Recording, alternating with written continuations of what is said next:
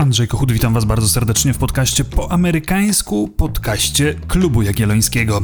Dzisiaj jest e, wyjątkowo gorąco, ale i tak zdecydowałem się nagrać dla Was odcinek, a ten odcinek będzie o Kamali Harris, która już zapisała się w historii, no bo przecież została pierwszym wiceprezydentem e, kobietą i to w dodatku o innym niż biały kolorze skóry, bo matka była hinduską, ojciec Jamajczykiem.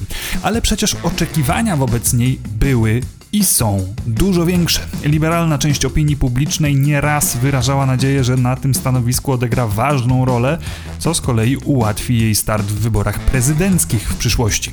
Konserwatywna strona wyrażała nawet obawy, że być może zajmie ten najważniejszy fotel w gabinecie owalnym nawet przed upływem kadencji Bidena, gdyby ten z jakiegoś powodu nie dotrwał do jej końca. A byli nawet i tacy, którzy sugerowali, że już dziś kieruje podstarzałym Bidenem z tylnego siedzenia. Tymczasem pierwsze miesiące nie okazały się wcale łaskawe dla pierwszej wiceprezydentki. E, zapraszam do słuchania, wyjaśnię dlaczego.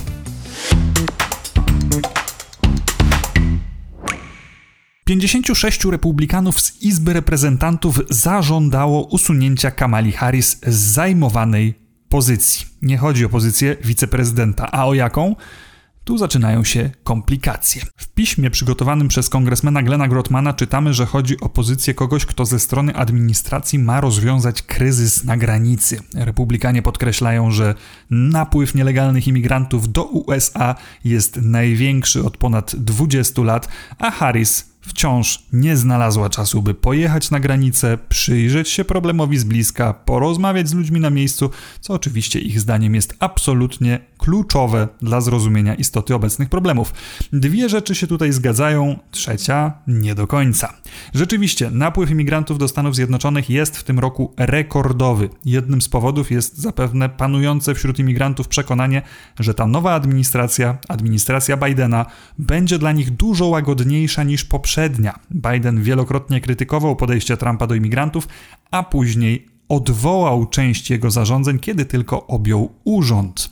Do tego dołożyła się prawdopodobnie pandemiczna kulminacja, to znaczy kiedy wybuchł COVID, zahamował się skokowy wzrost liczby imigrantów, który był bardzo widoczny w 2019 roku. W 2020 były mocne spadki, a teraz, kiedy sytuacja wraca do normy, ruszyli znowu imigranci, a pewnie również i ci, którzy wstrzymywali się w zeszłym roku ze względu na pandemię. Faktem jest również, że Kamala Harris nie kwapi się do wizyty na granicy. Tutaj powodów możemy się domyślać, taka wizyta pewnie wiele by nie zmieniła. I jak później powiem, nie ma też wiele wspólnego z funkcją, która została Harris przydzielona, a dałoby to okazję fotoreporterom do fotografowania i nagrywania wiceprezydentki na tle zatrzymanych e, albo na tle jakichś granicznych umocnień, a później takie fotografie byłyby znakomitym materiałem dla jej przeciwników w kampanii wyborczej, więc nie warto podawać im tego na tacy. Z drugiej strony Kamala Harris momentami kiepsko radzi sobie z odpowiadaniem na pytanie, czemu tej podróży odbyć nie zamierza.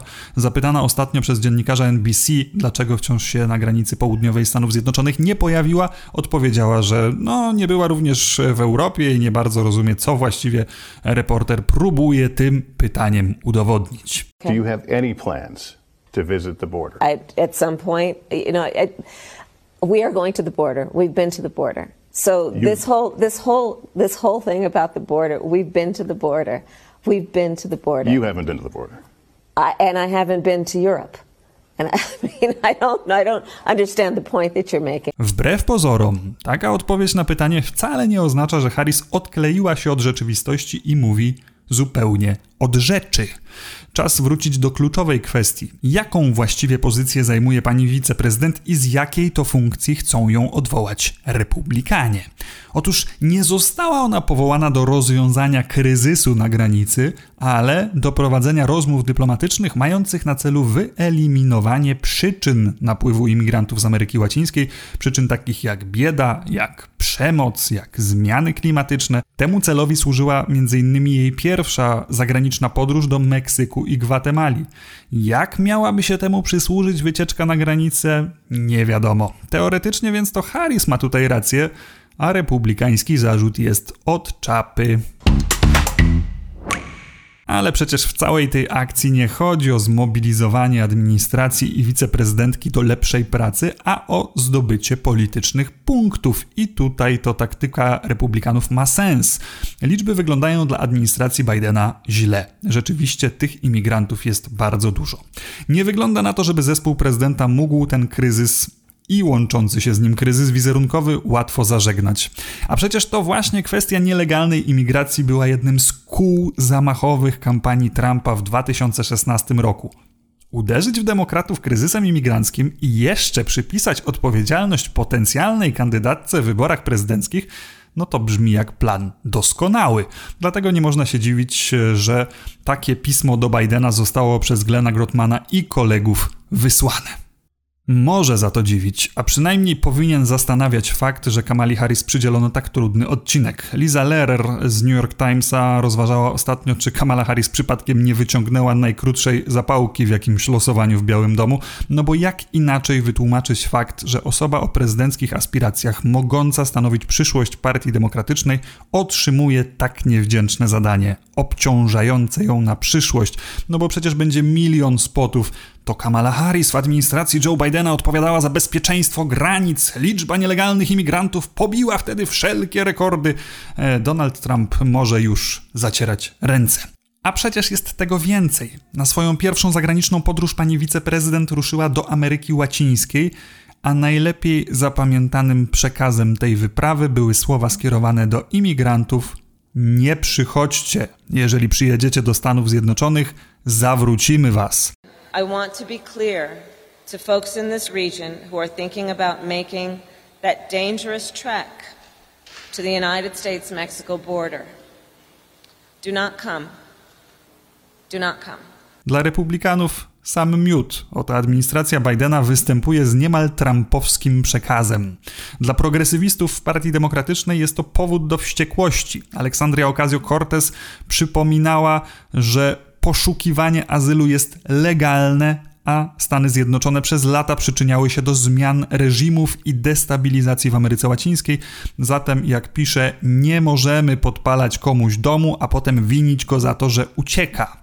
Harris może więc mieć problemy również we własnym obozie, zresztą sondaże wyraźnie to pokazują.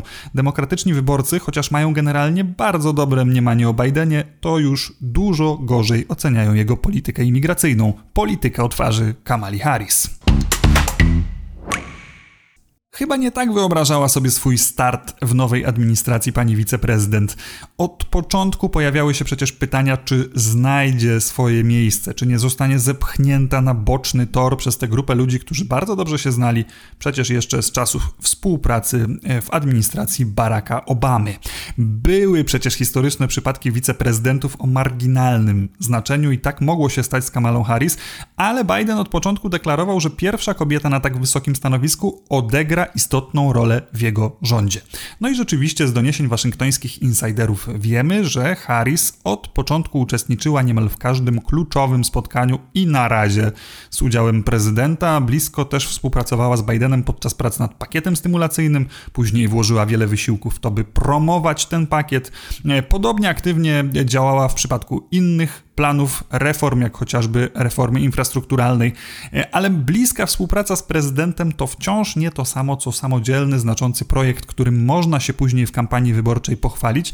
E, w związku z tym, trzy miesiące temu Biden ogłosił, że pokieruje działaniami właśnie mającymi wyeliminować przyczyny imigracji z Ameryki Łacińskiej. I tak jak można się było spodziewać, okazało się to politycznie kosztowne. Harris stała się łatwym celem republikanów. Intensywne działania e, podjęte przez jej zespół, by wyjaśnić jej rzeczywistą rolę, nie dały spodziewanych efektów, nie mogły się po prostu przebić do mediów. E, kwestia podróży na granicę wraca raz za razem, stawiając ją w sytuacji, kiedy nie ma Kamala Harris dobrej odpowiedzi, a te złe odpowiedzi natychmiast rozchodzą się po internecie. Jej pierwsza zagraniczna podróż dosłownie zniknęła, bo w światowych mediach przykryła ją wizyta Bidena w Europie, a w amerykańskich mediach e, może nie zniknęła aż tak bardzo, ale została zdominowana przez e, te słowa wygłoszone do imigrantów: nie przyjeżdżajcie i to zdanie nie byłam również w Europie. Nawet przychylne jej tytuły piszą o raczej wyboistym początku i zastanawiają się, dlaczego została przydzielona do tak niewdzięcznej roli. Ona sama z kolei próbuje znaleźć wyjście z tej sytuacji, przede wszystkim przez wzięcie na siebie innego ogromnego zadania, które mogłoby być również okazją do wielkich sukcesów i wybrała e, bardzo pasującą do niej kwestię, kwestię praw wyborczych. Sama poprosiła Bidena o to, by przydzielono jej ten właśnie obszar. Krótkie, ale potrzebne uzupełnienie. Administracja Bidena pracuje właśnie nad przepchnięciem ustawy o prawach wyborczych zwanej For the People Act. Zawiera ona szereg rozwiązań, które mają poprawić funkcjonowanie amerykańskiej demokracji, możliwość rejestracji wyborców w dniu głosowania, rejestrację online, tak żeby nie trzeba się było nigdzie stawiać osobiście, obowiązkową możliwość głosowania korespondencyjnego bez uzasadnienia, bo niektóre stany wciąż domagają się powodu, dla którego ktoś chce zagłosować poprzez pocztę, zakaz wprowadzania praw wymagających okazywania dokumentu tożsamości przy głosowaniu, co realnie uniemożliwia głosowanie części amerykańskiego społeczeństwa, która żadnego dokumentu tożsamości nie posiada. Ten zapis uderza szczególnie mocno w mniejszości etniczne. Dzień wolny z okazji wyborów miałby się pojawić, ograniczenia dla gerrymanderingu, czyli takiego projektowania kształtu okręgów wyborczych, by faworyzowały one określoną partię, kandydatów określonej partii. Do tego miałoby jeszcze dojść bardziej przejrzyste finansowanie kampanii, są zapisy wzmacniające bezpieczeństwo wyborów i wprowadzające kary za próby ingerencji w proces wyborczy. To jest pokłosie doświadczeń z ostatnich lat, między innymi tej ingerencji rosyjskiej z tych i poprzednich wyborów prezydenckich. W zamyśle dosyć sensownie brzmiące propozycje. To gdzie jest haczyk? Haczyk polega na tym, że wiele z tych zapisów dyktuje nie tylko odpowiedzialność za losy amerykańskiej demokracji, ale również polityczna kalkulacja partii demokratycznej. Dla przykładu, gerrymandering stosują oczywiście obydwie partie, ale obecnie ta praktyka przynosi większe korzyści republikanom. Co do głosowania korespondencyjnego, republikanie od zawsze byli przekonani, że pomaga ono przede wszystkim demokratom. W 2020 rzeczywiście to demokraci chętniej głosowali poprzez pocztę, choć na taki wynik mogła się akurat w tym wypadku nałożyć działalność prezydenta Trumpa, który przecież przez miesiące poprzedzające wybory z góry zapowiadał ogromne oszustwa pocztowe, więc republikanie mogli po prostu tej metodzie nie ufać. Kwestia dokumentu tożsamości, o której mówiłem wcześniej, oprócz tego, że brak tego dokumentu mógłby prowadzić do jakichś nadużyć, również jest mocno partyjna. Wymóg przedstawiania dokumentu bardziej uderza w mniejszości etniczne, a więc bardziej w wyborców demokratów niż republikanów. Wobec tego republikanie stawiają twarde weto. I o ile w Izbie Reprezentantów nie udało im się tej ustawy zatrzymać, demokraci mają tam dosyć głosów, by przepchnąć co zechcą, o tyle w Senacie po raz kolejny może być filibuster. Nagrywałem o tym odcinek, powtarzać się nie będę. Chodzi oczywiście o obstrukcję parlamentarną, którą republikanie, mimo tego, że są w mniejszości, mogą zastosować. Ustawa więc z dużym prawdopodobieństwem może upaść, a walka o zmiany przepisów wyborczych może się rozciągnąć na kolejne miesiące, może i lata, dając jednocześnie niewielkie szanse na jakiś spektakularny końcowy sukces. Może się więc okazać, że Kamala Harris, angażując się mocniej w tę sprawę, ucieknie z deszczu pod rynnę, stając się twarzą kolejnej przegranej bitwy. Oczywiście Kamala Harris musi szukać tego rodzaju wyzwań. Chcąc w przyszłości walczyć o Biały Dom, musi mieć możliwość wykazania się realnymi osiągnięciami samodzielnymi jako wiceprezydent.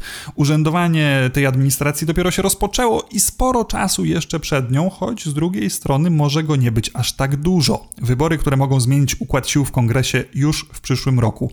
Jeśli demokraci straciliby większość, a to przecież nie jest niemożliwe, okienko dla większych reform zatrzaśnie się z hukiem i to na dobre.